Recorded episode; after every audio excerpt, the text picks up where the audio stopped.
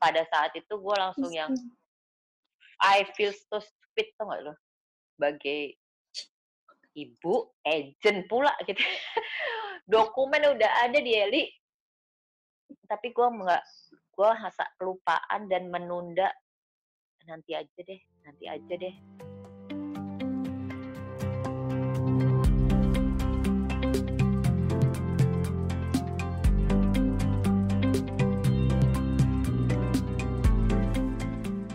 Hai semua, selamat datang di podcast Cakap Cuantik bersama Helen dan Melia dengan host kamu, Ditri. Podcast ini membahas topik yang sekilas rasanya menakutkan dan membingungkan, tapi sebenarnya penting sekali bagi kehidupan kita semua, yaitu bagaimana melindungi keuangan kita dan keluarga kita dengan asuransi. Di podcast ini ada sahabat-sahabat saya yang bernama Helen Tan dan Melia Suteja yang berbaik hati berbagi ilmu yang sudah mereka dapatkan di dunia asuransi, serta juga sharing suka duka sebagai agen asuransi. Gimana sih caranya supaya kita semua sama-sama cuan, artinya dapat memilih asuransi yang manfaatnya paling besar bagi kita semua dengan konteks dan kebutuhan kita. Simak episode berikut ya. Yuk kita cakap cuantik.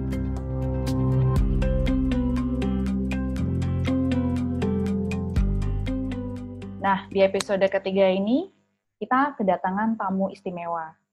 Gue pengen nanya dulu nih ke Helen sama Melia, apa sih yang akan kita dengar dari tamu ini? Kita akan bahas apa sih sebenarnya hari ini?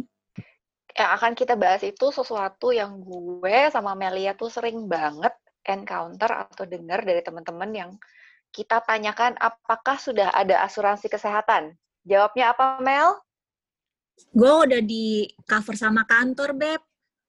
Nah, itu dia. Nah, memang sih udah banyak yang di cover sama kantor, tapinya itu yang kita nggak tahu. Tapinya ini kita mesti dengar dari tamu kita nih. Oke, kalau gitu mari kita kita perkenalkan Mbak Dila terlebih dahulu. Hai Mbak Dila, selamat malam. Selamat malam. Halo Helen, Melia. Hai Mbak Dila. Halo. Thanks sudah bergabung ya di Cakap Cuantik. Mbak Dila punya pengalaman yang mau di-share ya di sini ya terkait asuransi kesehatan. Um, sebelumnya Jadi, cerita dulu dong Mbak, uh, sedikit tentang Mbak Dila. Ya, gue itu uh, ibu dari dua anak laki-laki, dua-duanya 19 tahun sama 14 tahun. Ya, ya pokoknya ibu rumah tangga. Terus habis itu Oktober kemarin join sama sama sama Helen, sama Melia di Raya Unionnya Manulife. Oh. Jadi memang ini satu agensi. Jadi kalau Mbak Dila ini sebenarnya uh, punya pengalaman khusus sih. Ada ini ya Mbak ya, ada kemalangan sebenarnya yang terjadi di dua anggota keluarganya Mbak Dila. Betul ya Mbak Dila ya? Gimana nih Mbak kronologisnya nih? Boleh nggak ceritain ke kita? Jadi gini kan, kan gue gabung tuh di Raya Union kan Oktober. Dengan mindset awal sih, anak udah, anak yang pertama udah di Semarang, yang tinggal ngurusin anak satu gitu ya, SMP kelas 8. Jadi lumayan lah gitu ya, udah, udah lumayan satu, udah lepas gitu kan kan dulu gue kerja tuh tujuh tahun 2011 gue resign kan. Full ke anak-anak fokus ke anak-anak dan memang pada saat itu karena resignnya untuk anak-anak jadi memang tidak berniat untuk melakukan apa pun selain buat anak-anak. Begitu uh, anak satu yang paling gede ini udah mulai kuliah dapat diundip Semarang pas pada saat itu Joe ngajakin untuk jadi agent. Hmm. jadi ah, oke okay lah gitu ya uh, karena uh, kenal oke okay lah gue join gitu.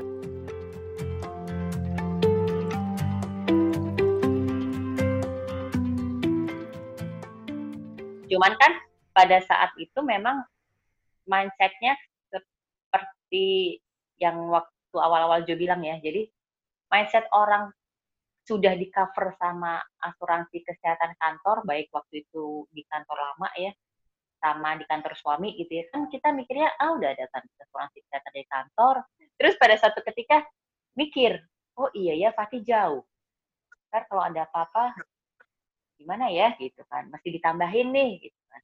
Terus suami juga mulai ya adalah beberapa keluhan karena usia gitu ya. kita juga nggak muda lagi ya gitu kan di atas 40 gitu kan.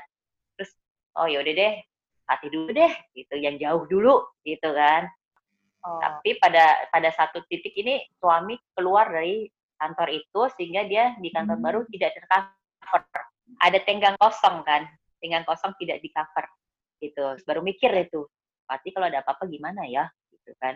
Terus oh yaudah deh masukin deh suami dulu dah gitu kan. Hmm. ntar eh, bulan depan Fatih gitu kan. Pas oke suami udah udah selesai ya masuk pas gitu ya bulan depannya lagi nih. Udah ada di Eli. Ellen tahu ya Eli ya? Eli itu Hmm. sekretaris eh, branch kita ya gitu. Sekretarisnya Raya Union. Semua dokumen jadi sepatnya waktu itu libur Desember ya. Desember itu kan libur. Nah, kita jemput liburan di rumah tanda tangan tanda tangan tanda tangan. Januari dia balik tuh karena dia ada lomba kanji. Jadi dia balik ke Semarang. Udah tanda tangan tuh semua dokumen. Nah Januari itu Oke. udah ada di Eli Udah submit udah ada di sekretaris Raya Union gitu kan. Ada terus masih ngomong begini tunggu ya Meli. Ntar gue ntar gue kasih tahu kapan nanti bener-bener di Oh. bener-bener di submitnya gitu. jadi lo hold dulu lo hold. Gitu. Jadi udah ada mikir, Hold.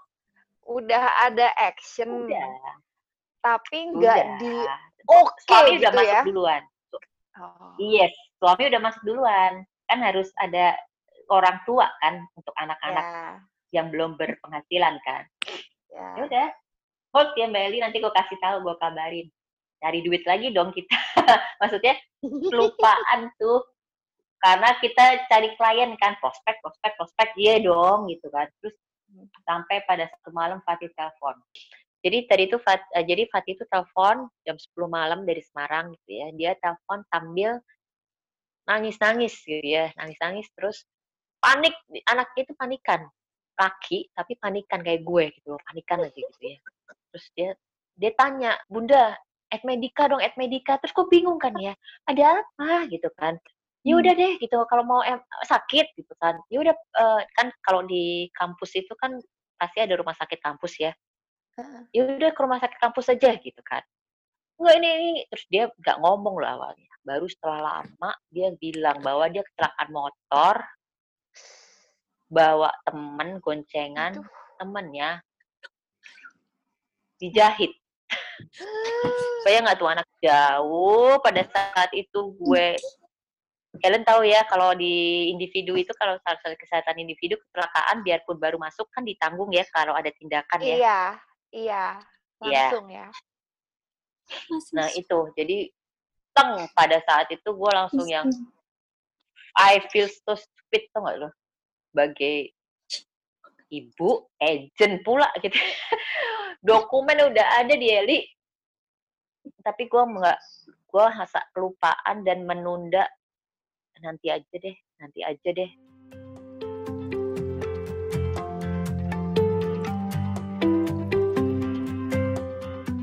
Itu gue semalaman nggak bisa tidur tuh. Jadi nelfonin Fatih ini ini ini sam- sampai dan tapi alhamdulillah memang sih ya gitu kan. Ya ya akhirnya gue keluar duit sendiri gitu kan. Nggak ada coverage apa apa kan gue keluar duit sendiri. Dan gue Mhm. nanggung temennya si Fatih karena Fatih dalam posisi dia yang goncengin. Pakai motor motor dia. Oh. ya sudah gitu. Jadi di situ timbullah penyesalan. Tapi ternyata penyesalan itu ini ya setelah itu terulang lagi terulang lagi yaitu gini. Baru kemarin beberapa minggu lalu itu oh hari pertama puasa habis sahur. Suami tiba-tiba nggak susah nafas dia bilang. Sesak kita ngeri lah ya itu jantung lah whatever gitu ya. Karena itu bilangnya sesak gitu. terus sakit perut sama pinggang. Bawalah ke UGD dan dalam kondisi horor banget rumah sakit sekarang asal pada tahu aja gitu ya begitu masuk UGD itu semua sudah pakai APD si dokter dan suster. Full APD yang penting suami ada tindakan dulu gitu kan. Terus uh, ya sudahlah diperiksa segala macam segala macam. Disuntik obat tetap sakitnya luar biasa katanya gitu ya. Akhirnya minta USG kita uh, USG memang sih kalau asuransi itu pada saat itu posisinya suami sudah punya asuransi kesehatan individu ya sudah masuk dua dua bulan baru dua bulan gitu kan. Oke. Okay. Nah memang sih kalau asuransi kesehatan individu UGD selain uh, IGD selain kecelakaan dan ada tindakan memang tidak di cover ya. Oh, Tapi iya. ada ceritanya lagi nih. Tapi ketika USG itu akhirnya kan USG USG uh, pokoknya di runut keluhannya khawatirnya ginjal gitu kan hmm. USG kan kelihatannya dari USG kalau kalau ada ginjal ada masalah apa enggak kan hasilnya adalah memang tidak ada batu ginjal tidak ada batu empedu yang diperkirakan itulah ya tapi indikasinya lebih ke pembengkakan ginjal meskipun ringan dokter IGD ya menyarankan untuk ke dokter spesialis urologi. Atau mm-hmm. kalau tidak tahan, rawat inap. Sedeng deng deng gitu ya. rawat inap di kondisi yang saya sekarang, kita mikir juga ya, aduh, ntar yang ada malah catch, catch the virus gitu ya. Ya, ya. Udah, di cover tapi dong. Sudah, kan udah masuk asuransi. Yes. Tapi kita telepon dong at Medica. Gue telepon Jo dulu tuh. Terus habis itu Jo bilang, coba lo telepon at Medica deh. Telepon at Medica itu karena indikasinya ke ginjal, pembekakan si ginjal itu bisa jadi infeksi, bisa jadi dari uh, apa uh, apa itu kandung kemih. Sementara tahu dong Helen 17 penyakit yang 17 penyakit yang penyakit apa? khusus yang masa tunggunya satu tahun di antaranya adalah oh. yang berhubungan dengan ginjal. Aduh. Oh. Oh, oh jadi nggak bisa di cover dong Mbak. Medika tidak berani menyatakan oke okay, masuk bu. Di cover. Enggak mereka bilang itu grey area bu kalau nggak ada batu. Nggak ada batu kok. Gue bilang gitu dong. Ini nggak ada batu mbak. Nggak ada batu. Kan batu ginjal ya batu empedu ya yeah. yang 17 penyakit jadi matilah grey area. Gitu ya grey area. Jadi nanti masuk dulu nggak apa-apa. Cuman di cover nggak di covernya belakangan. Mati nggak? Maksudnya jadi lu bayar dulu nih udah nih? Ya akhirnya kita mikir dong wow, konsultasi sih sama laki gue gitu ya gimana lo gini-gini udah mendingan sih uh, kalau enggak kita rawat jalan aja deh nanti ke urologi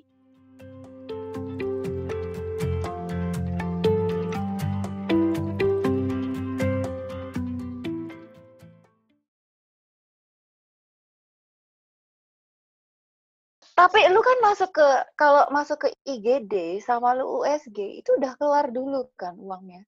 Oh ya iya dong. Enggak, enggak, di cover dulu sama Edmedica kan? Enggak, kan uh, gue juga ngambilnya hanya inpatient. Kan IGD yeah. itu kalau bukan kecelakaan, dia tidak di cover IGD-nya. Tapi ketika lo habis itu bisa masuk rawat inap, di cover semua, ya nggak Ellen? Iya, tapi masalahnya ya kan? sekarang perawat inapnya belum tentu di cover. Aduh, yes, matilah. karena belum masa tunggu satu tahun. Jadi gue berpikir pada saat itu, aduh kok kalau gue udah dari dulu-dulu biarpun masih di cover sama kantor, gue udah punya asuransi kesehatan individu, gue nggak akan begini. Kayak gitulah. Gitu. Jadi, oh, pelajarannya jadi seperti itu malah ya. Jadi Iya. Bukannya lo jadi biarpun asuransi ya Enggak, jadi pada saat itu yang bikinnya yang bener gitu. Kalau lo udah punya asuransi kesehatan dari kantor, itu lo tetap harus. Terus lo kebayang nggak kalau gue telat? Kalau Josie bilang ini, lo kebayang nggak kalau lo telat dua bulan aja? Itu ginjal tidak akan di cover ke umur hidup. Apa pun yang berhubungan dengan ginjal, karena sudah pernah masuk rumah sakit, sudah dia didiagnosa itu, lo telat aja dua bulan. Iya, nggak iya, masuk. betul betul. Nggak ngambil polis asuransi individu. Hmm, asuransi betul, kesehatan betul. individu. Itu si ginjal sampai kapan pun akan jadi pengecualian. Emang sebaiknya ya kita walaupun di cover sama kantor selagi sehat ya selagi belum ada apa ya belum ada sakit. Ya belum ada, belum sakit, ada sakit. sakit yang nantinya dijadiin pengecualian ya selagi kita sehat selagi kita masih muda, itu mesti kita udah ambil aja ya. Jadi terus-menerus akan cover apa pun penyakit yang akan muncul di belakangan hari. Gitu ya? Betul, betul. Karena itu uh, di kita juga, ya Helen juga tahu lah ya Helen ya, gitu kan.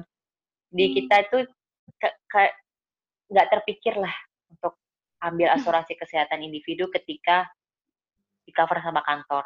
Kita udah ngerasa aman duluan soalnya. Ah, ada kantor, ah, ada kantor. Nah, kalau iya. tiba-tiba yeah. kantornya narik uh, fasilitas atau tiba-tiba kita tidak lagi di kantor itu, ada jeda. Betul. Terus terlanjur sakit. Betul, betul. Waduh. Gitu. Oke okay lah kalau misalnya pada saat itu kita punya duit nih ya. Ah, gue ada kok cash banyak gitu kan. Kita punya duit. Pada saat itu kita punya duit. Sakit masuk gitu ya. Tapi kan kalau kejadiannya sakit yang kayak gitu yang ya itulah yang berpengaruh ke booster kalau ngambil yang asuransi yeah. kesehatan individu itu ada yang namanya manfaat tambahan tahunan untuk empat penyakit kritis di antaranya adalah gagal ginjal. Ya semuanya S-charge. Gagal ginjal itu cuci darah segala macam tuh S-charge. Ya, ya kita mah berdoa semuanya sehat ya, amit-amit ya. Tapi kita mana tahu sih, gue juga gak pernah membayangkan bahwa ah ginjal apa Kalau baca nih empat penyakit kritis, cancer, ginjal, serangan jantung. Kan kita kadang-kadang yang enggak lah kita sehat lah. Bisa, ternyata bisa itu terjadi di kita itu bisa banget.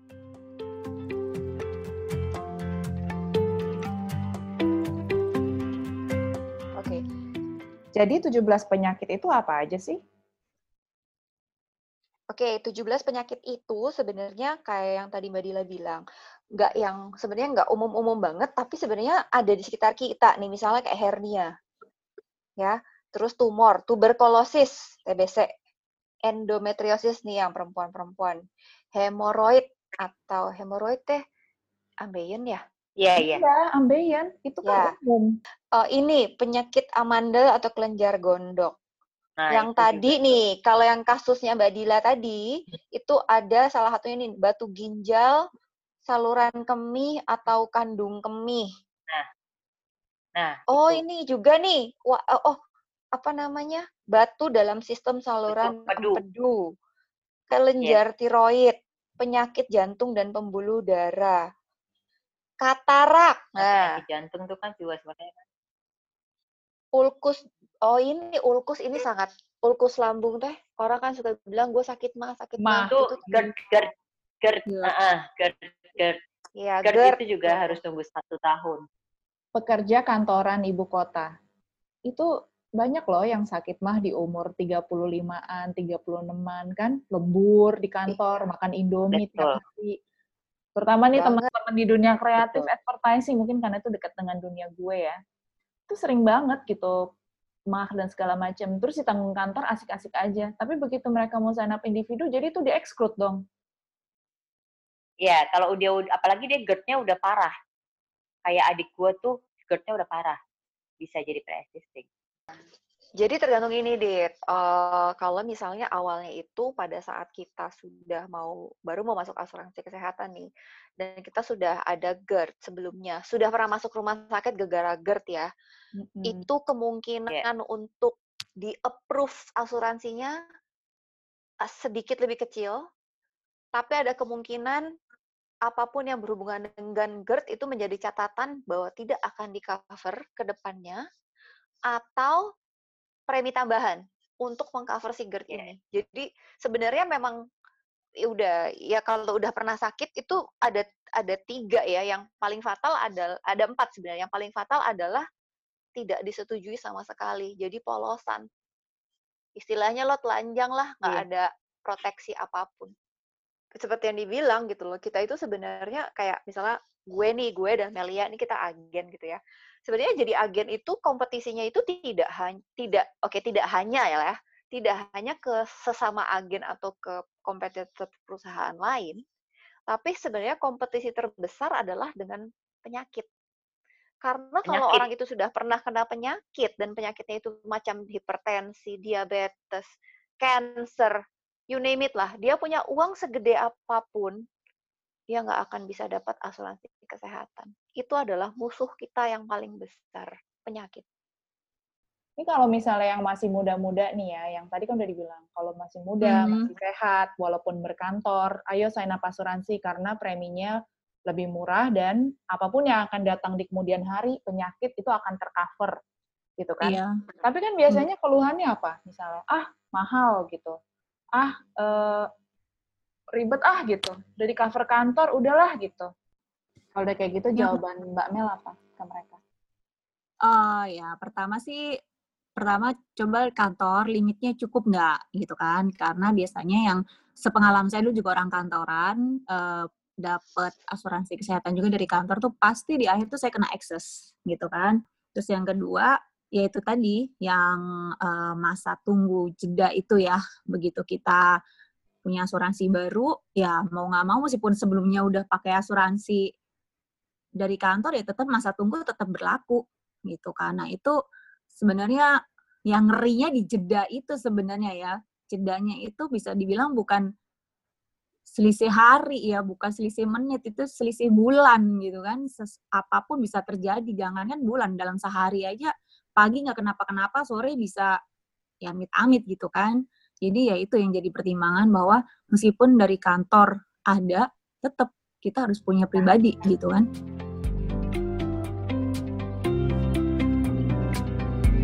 Ya udah dengan demikian kita sudahi dulu deh obrolan hari ini. Eh, terima kasih ya sudah menyimak cakap cuantik kita sore ini. Semoga bermanfaat. Jangan lupa subscribe ke podcast ini di Spotify, Apple iTunes, atau Google Podcast. Dan follow Instagram podcast ini di @cakapcuantik. Nah, bagi yang masih penasaran soal produk asuransi, khususnya produk Manulife, silahkan japri di Instagram podcast ini atau di Instagram pribadi Helen at Helen Tan dan Instagram pribadi Melia at Melia Suteja. Jaga kesehatan, tetap semangat, dan sampai jumpa di episode selanjutnya.